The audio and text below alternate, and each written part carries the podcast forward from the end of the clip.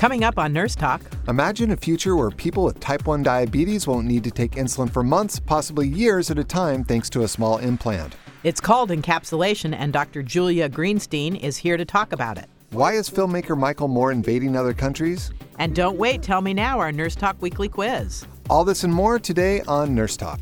Welcome to Nurse Talk. I'm Casey Hobbs. And I'm Shane Mason, and we're two of the thousands of nurses on duty today.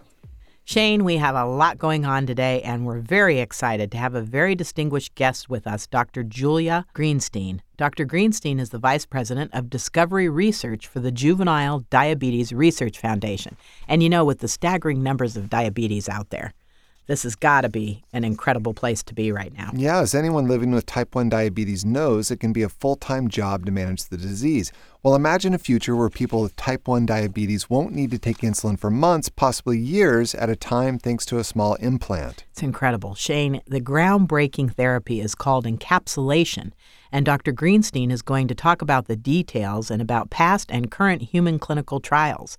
Stick around, this is really an incredible conversation.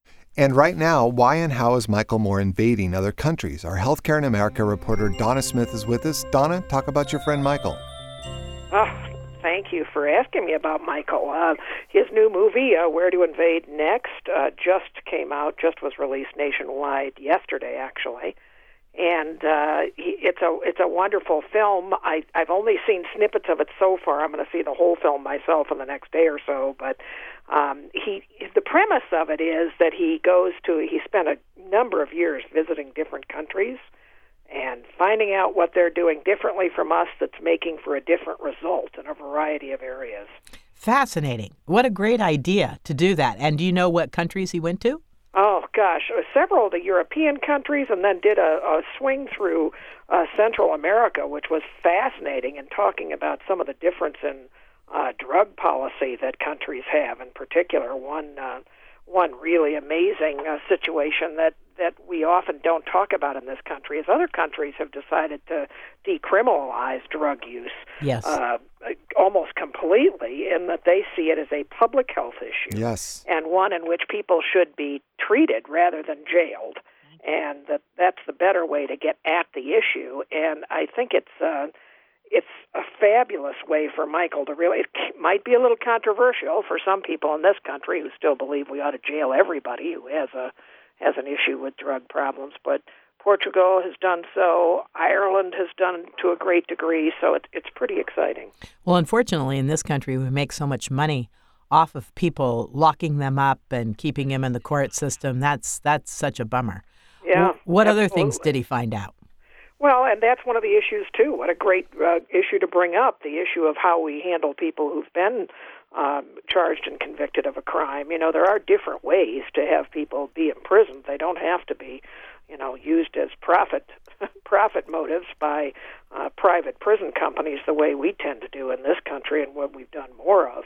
In other countries, you know, they have some really innovative ways to, in, in prisons to really try and help rehabilitate people to build their lives.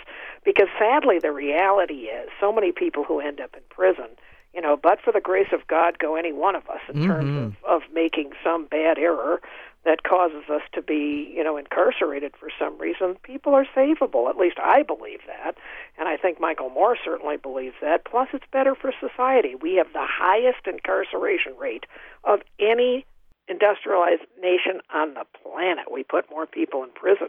And it might be better if we helped educate them and helped rehabilitate them in ways that are really meaningful. Yeah, absolutely. I'm wondering, did he find anything out about healthcare while he's traveling around? Yeah, yeah. Uh, healthcare, of course, is one of those issues that we we've been talking about ever since Sicko came out in 2007, and we're still leading the globe in one area in healthcare, and that's our spending by more than double. So Michael, of course, visited countries and talked about, you know, how do you get health care? Well, people don't even wonder; they just go when they're sick or they're hurt and they need care. They don't. Their first thought isn't whether or not they're going to go broke or whether they have enough money in the bank today for a copay and meds or whatever may be needed. So of course, I mean, he always he always uh, loves to talk about France and and how well they've done with healthcare, and that's certainly um, certainly justified to talk about France. But as Bernie Sanders has pointed out this year too, we are the only the only country on earth um, advanced country on earth that has not found a way to provide health care to every man, woman, and child. Well, not only that, but the numbers. Um, so our outcomes are so much poorer than the other countries because when you have health care your whole life and you don't have to wait until you're really, really, really sick to go, you get better care.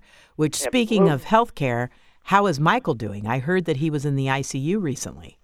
Was, and that, and he put out a call to to everybody in his network, and he has not done this before. He was in the ICU with a, a serious, obviously, bout of pneumonia, and uh, was there for several days, and has since been released home to recuperate there with family helping him and so forth. But uh, much to he did not want to scale back. Uh, normally, when a movie of his is released, he travels all over the country and appears on every show, and and does all the PR surrounding it. Well, he had to cancel all of that because anybody who's ever had pneumonia or cared for somebody with pneumonia knows it's nothing to mess around with. And so he's been under the weather and asked people to help, you know, spread the word that his new movie has come out and take go see it, take a friend uh, they don't have to be a Michael Moore fan to like uh, like the movie and see, you know, a real discussion about what the rest of the world is doing on some of these issues. And is it playing all over our big theaters, or is it harder to find? Is there an online source? How how can we send there people to it? There is an online source. You can go where to invade next.com is a great place to go uh, find. He's got a whole listing of where you can see the film, and it's not hard to find. For instance, here in Denver, there's one of our kind of artsy theaters where where Michael's stuff always shows, but there are a couple of other really large uh, theaters. One of the main, some of the mainstream theaters showing it as well. So I don't think people will have a hard time seeing it. I just think if you've supported um, this kind of documentary filmmaking in the past to really talk about some of these issues. Go see where to where to invade next and, and support Michael Moore. You know, I think it's brilliant, and I think the work he's done has gone unsung. I mean, this is a guy who, after his first movie came out, he had death threats. He had to hire people. Uh, people were trying to kill him. It was very serious and continues to be. And you know, is free speech dying in our country? That when you're on the cutting edge like him, you have to hire to be protected. It's it's kind of scary out there when this stuff happens.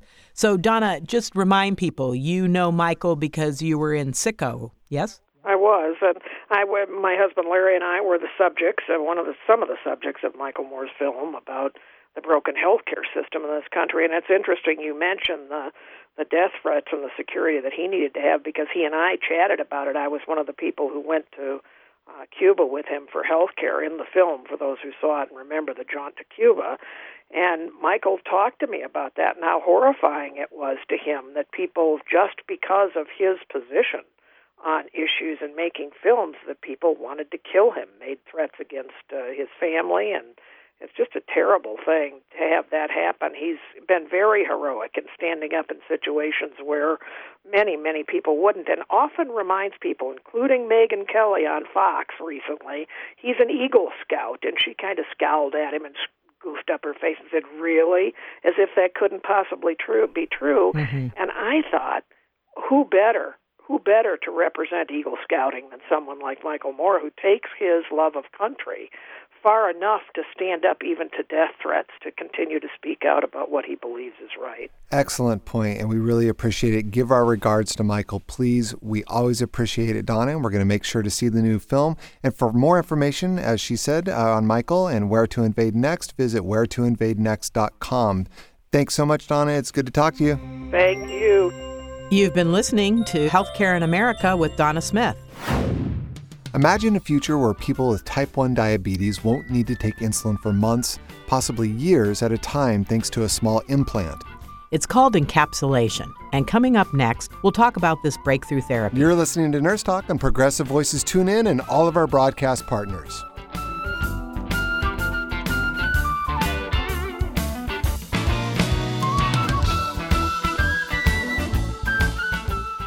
Well, see, when when we were younger, you know, we we were very, very kind of poor, mm-hmm. and only one person in the neighbourhood could afford a turkey cock. They called it a rooster here, maybe for polite terms, meaning a male turkey. Male turkey. Okay. So I was sent as a child on the bicycle with our little hen turkey in a burlap bag on the back of the bicycle There was what no did you hurting. tie her up or something? I don't know what we did, but it was done properly. But I know that the bicycle swayed a lot, Casey, with the bird on the back. Uh huh.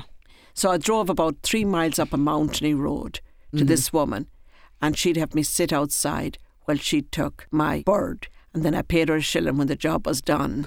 Now, how did she? So she would actually watch the little birds have sex. Well, that's what I don't know. Maybe she enjoyed it, Casey. Is that where the expression "a bird in the hand" is worth no, two in no, the bush? No, no, no, no, nothing to do with that.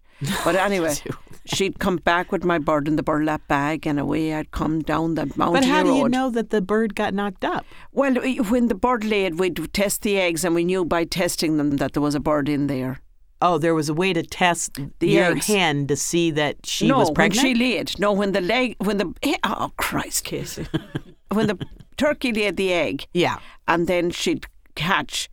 We could test the eggs and know there was a live bird in there. What? Because some eggs don't have a bird in them. What You're do they right. have in there? Poop You're in right. there? Some eggs don't have a bird in there. Nothing. They were rotten. Okay, so let me get this straight. So Jesus, this, this female bird goes over, hangs out with the male bird for a short time only, Casey. for a short. Well, maybe that's why they had such bad eggs. You didn't even let them have no, any no, foreplay. no, no, no. Forget the fore. Ah, Jesus, Casey, you're uh, an ignorant. Oh, eh, You know, eh, when it comes to turkeys and birds, you're an ignorant. oh, righty, righty, righty, oh. When Irish eyes are smiling, sure it's like a morning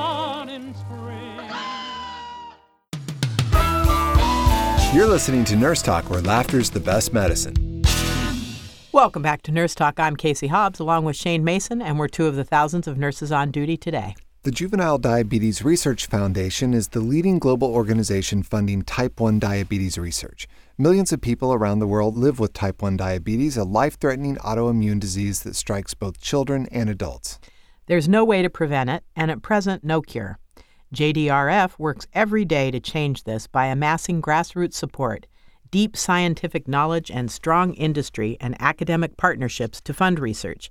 JDRF funds research that transforms the lives of people with type 1 diabetes. Current research includes artificial pancreas, glucose control and prevention, restoration, and complications. Today we'll talk about a breakthrough therapy called encapsulation. We have the good fortune of having Dr. Julia Greenstein with us to explain this therapy. Dr. Greenstein serves JDRF as the Vice President of the Discovery Research, which includes early stage programs across the JDRF portfolio. Dr. Greenstein received her doctorate in microbiology from the University of Rochester School of Medicine and Dentistry and was an assistant professor at the Dana Farber Cancer Institute of Harvard Medical School. Dr. Greenstein, welcome to Nurse Talk and thanks so much for being here. Thank you. So let's get right to it, Dr. Greenstein. What is encapsulation? So, encapsulation is really a methodology and a material where you can coat cells either individually or in a device to protect the cells from the immune system of a person who you want to transplant those cells into. So that's an amazing technology, it sounds like. It's so you can, any type of cell that you wanted to, I'm guessing, not degrade or not be uh, attacked by the immune system. Uh, how does it work and who's going to benefit from this? Well, I mean, it could benefit a lot of approaches in medicine. Uh, the JDRF interest is to replace the insulin secreting beta cells for a person who has uh, type 1 diabetes. I find this so incredible. So the cells in the encapsulation continue to divide and grow. Is that right?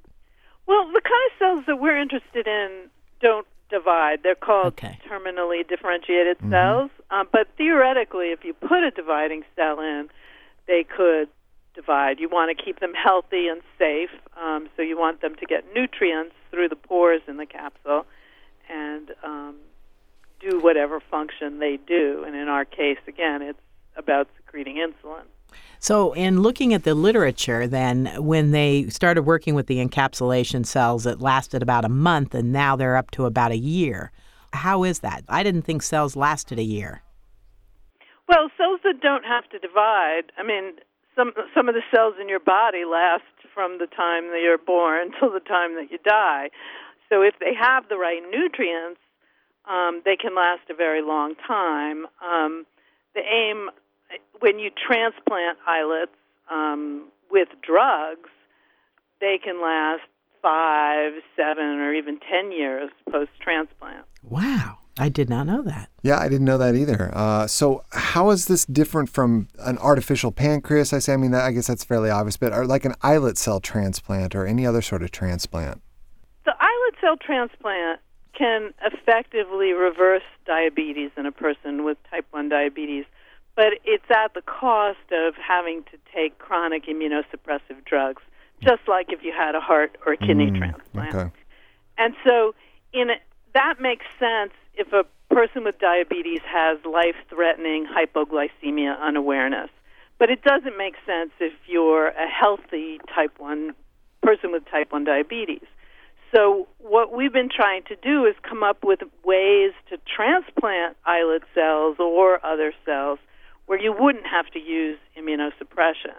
So that's the big difference is being able to transplant a cell without having to put a person on the chronic immunosuppressive drug. That's amazing to me. So I'd like you to walk us through the process, but I want to ask in that how many of these encapsulation things would you in, and I would assume you inject these into the body? So people are doing different things. There's a one type of encapsulation called microencapsulation, and that's basically putting a bubble um, of material around an islet or a group of islets.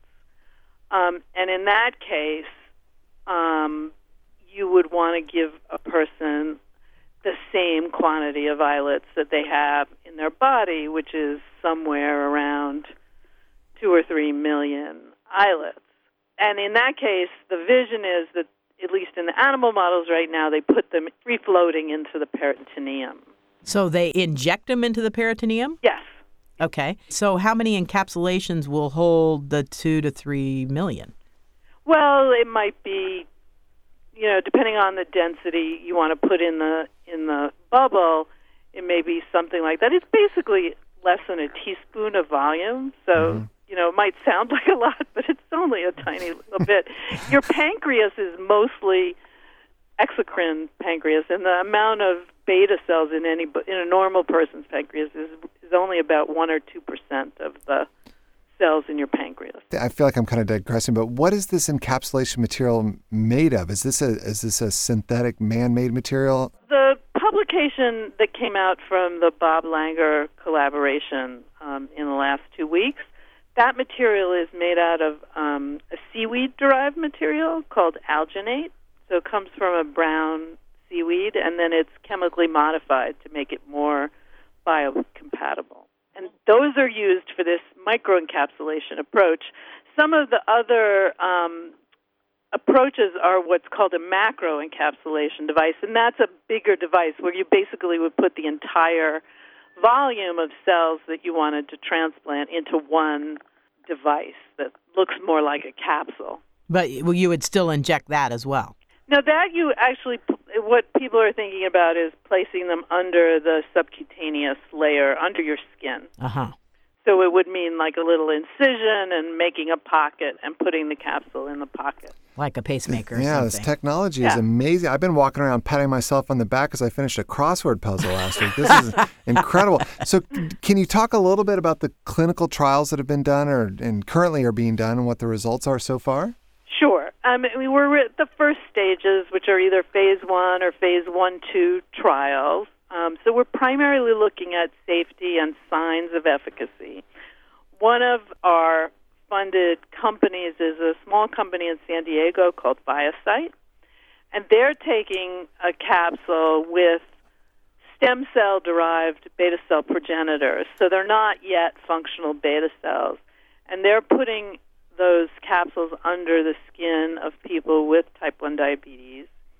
And um, again, it's very early stages. Um, they've done 12 patients so far, and they just recently announced that there's what they're starting to see in the capsule is the maturation of those cells into toward functional beta cells. So they're starting to see insulin particles um, in these cells people for the first time. And So those that's cells. really exciting. that is exciting. And then those cells are they excreting insulin? That'll be the next step of this trial. Um, right now, they're looking at um, about 12 weeks post transplant, and they're seeing signs of insulin production. Wow. In the next steps, they'll be looking for signs of insulin production in the serum of these people. And so this is ViaCyte's the name of the company, right?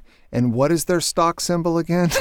Uh, they're a private company. Actually. ah, Well, and this research is quite groundbreaking. So, how do you pick? You have 12 individuals who this is being tested on. Um, when you go through that, and let's say you're successful, how long before something like this would make it to regular folks with type 1 diabetes? That's obviously a crystal ball kind of question. Yeah. Right? Um, there's a lot of steps between starting to do a clinical trial like this and testing it in enough people so that one can assure safety and efficacy and get regulatory approval from a group like the FDA if you're in the United States. If they're lucky, within the next six or seven or ten years, we may see this product available for people with type 1 diabetes. But as it goes forward, they may have to work, for example, a little bit more on the capsule or a little bit more on the cells, depending on the results in the early people who get this capsule. And the criteria for people that get in the trials, what I, I would assume you want a fairly healthy type 1, somebody right with now, type it is 1. a fairly healthy type 1 Yeah. population. Somebody with established type 1 diabetes, you start in adults, and right now that's the target population. And I would imagine that people who are already having complications from type 1 diabetes aren't going to be in these trials. Not in these first few trials. Right. when are the next trials coming up? I guess it depends on if these trial one and one A are successful. Yeah. That's right. And um, the next step in this trial will be to increase the number of cells that they put in the capsule, right? So the FDA asked them to start with a very low number to show safety of the procedure and safety of the you know exposure to a potentially low number of the cells, and then their aim will be to increase the number of cells so that they can start to see function of the cells that are in the capsule. Incredible. This is this research is just incredible. Now, for people with type 1 diabetes now, are we just the same protocols that we're doing as injecting insulin or an insulin pump or something like that? Is there anything else for these folks? I mean, current therapies, you know, are getting better and better, and the pumps and the um, and the continuous glucose monitor technology is getting better. We've seen some changes in the um, types of insulin that are available, and we're also seeing some use of what we call adjunct therapies, similar to what type 2 diabetics get treated with. There is some adjunct therapies that make it easier to maintain level of glucose. Fascinating. This is Amazing. Yeah. and this research came about. I'm just curious a while ago about the gene splicing. So, did that technology help this? Not yet, actually. Um, we're, in fact, JDRF just put a, out a request for proposals for scientists to combine these two approaches. So the reason that you have this encapsulation requirement is because of the immune recognition of these cells, both because people with type 1 have an autoimmune response, but they're also foreign tissue, just like a kidney transplant between two people. Right. And so, if we can use the genetic editing technology, we think that we can decrease the what we consider the immune barrier and make it simpler to find the right um, encapsulation technology. So we hmm. think that it, over time they'll complement one another. I see. So we we know a lot about what genes the immune system uh, are, recognizing when they reject foreign tissue. And so one of the things that scientists have been proposing is to basically cut out those antigens that we know trigger an immune response. The other thing that people are thinking about is to put genes in that will make the cells less easy to recognize. So we think it'll be a combination of taking things out and putting things in. So you couldn't like split a gene of mine and mix it with, say, like a Stegosaurus or a Tyrannosaurus Rex. I'm not sure we want Or, to go there. or, or just yet. like an Arnold Schwarzenegger type. yeah, I'll sign up for that trial anyway. we do we do want to make a super beta cell, but I'm not sure it'll swap DNA from a dinosaur. So anything else you'd like to add? No, we're just really excited for the support that JDRF gets from the public Yeah. and the ability to really drive research forward to be practical and and result in better therapies for people with type 1 diabetes. Well, incredible work that you're doing. I am just fascinated by all of this, and it just seems like it's growing in leaps and bounds every day with the new research and new ideas. It's just incredible work. Thank you so much for your work on this, uh, so because it's going to affect so many millions of Americans. Thank you. Thanks to JDRF as well. We've been talking with Dr. Julia Greenstein, Vice President of Discovery Research for the Juvenile Diabetes Research Foundation. For more information on JDRF and encapsulation, visit nursetalksite.com or thejdrf.org. Dr. Greenstein, it's been a pleasure. Thank you for being with us today on Nurse Talk, and thank you for this most important work. You're welcome. Next up, don't wait, just tell me, our weekly quiz. We are nurses, so we cannot diagnose, prescribe, or treat. But listen to us anyway because we like to talk. When I'm out here on the prairie, I listen to Nurse Talk Radio, Because where laughter is the best medicine. it goes well with pork and beans as well. Is that a real wolf? okay, it's time to play. Don't wait, just tell me our Nurse Talk weekly quiz. It's multiple choice, and we practically spoon feed you the answers, so here we go. All right, who's playing with us today? Who's on the line?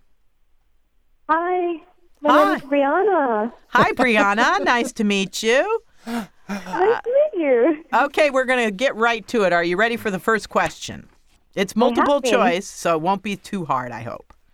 Much is in the news these days, and it's hard to determine truth from fiction. One of the individuals has played a role in a major news story this week. Who is it, and why is he in the news? It is number one, John Hamm, number two, Jim Carlson, number three, Jennifer Hudson, and number four, Lavoy Finicum. Hmm. Yeah, I know that's tough. Yeah. I think that's number four. Very good, All Lavoy right. Finicum. Number four, Lavoy Finicum. Why, now, why was he in the news? Do you know? I have no idea. I just thought the name was cool. That's good. Well, Well, I think it's not a cool name, but Yeah. whatever. He's part of the Brady Bunch, who are the armed militia in the Oregon standoff. So Finicum considers himself the group's in house constitutional scholar. He was recently interviewed on television while sitting on a recliner under, under a blue plastic tarp holding a gun. On his lap, which is a Yeah. crack up shame because, of course, this guy is just ridiculous. Yeah. All right. So, question number two. You ready, Brianna? Yes, I am. Okay. A recent Asian medical study confirms the following Number one, that women over 50 are living longer. Number two, that young men who smoke reduce their risk of gout. Number three, that Valium reduces colds and flu. Or number four, that female brains are larger than male brains by the time they're four years old. Wow, um, there's several I lines think like the be. female brain is larger than the male brain. I would love that to be the answer, Brianna. I'm with you on that one. Unfortunately, they're saying it's incorrect, but I think their information is incorrect. What's really correct is it's number two. The overall risk of gout among individuals who reported current smoking was 20% lower than for those who never smoked, according to a study done at the National University Health System in Singapore. But that does not mean you should take up smoking, folks. No. Please don't. So that's good. You're Thank a winner you. as far as we're concerned. Thank you, Brianna. not that we're not that we're sending you anything, Brianna, but don't you feel smarter? Yes, All right. Thank you so much. Thank you for calling in and thanks for listening. That's it for this week's Don't Wait, Tell Me Now. Thanks for playing with us. Thanks for listening to Nurse Talk. Make sure to visit our website at nursetalksite.com and follow us on Twitter at hashtag Nurse Talk. Thanks to our executive producer, Patty Lockard, sound engineer, June Miller, and all of our wonderful listeners. For more info about any of today's topics, visit nursetalksite.com or nnu.org. And listen to us every weekend on Progressive Voices Tune In. Remember, to laugh, you got to listen. To listen, you got to tune in. We'll see you next week. We love you out there. Have a good week.